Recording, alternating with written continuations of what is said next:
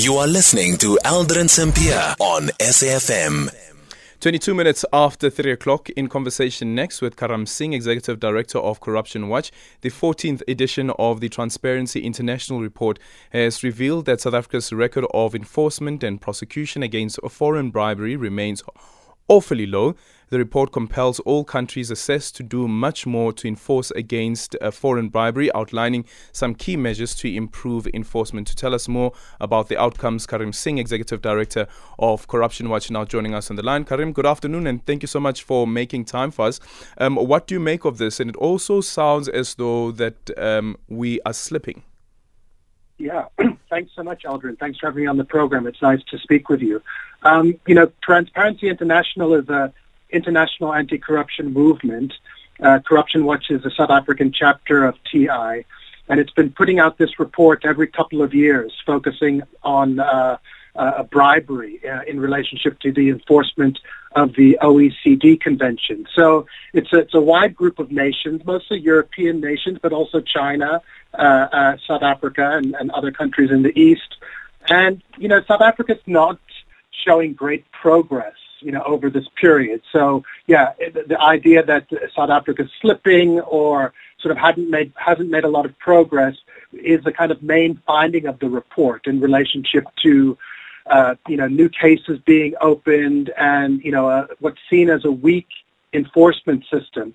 But I do think it's important to note that you know there have been recent developments, you know, directly in this area that come out after this report. You know, in particular, the, you know the new prosecutions against McKinsey and the, the banning of Bain by the National Treasury that I think does point to uh, you know some potential developments on this issue of looking for accountability by corporations. Sure, but does banning equate to um, restorative justice, and, and, and, and please bear with me on this one as well, because here you have a case, for instance, where there are the accusations of, of bribery, an entire um, tax system that um, that was just messed up because of the consultation with Bain, and then on top of that, the money that was lost by the country, and Bain pays pays back the fees, and then we just say that we ban instead of prosecuting.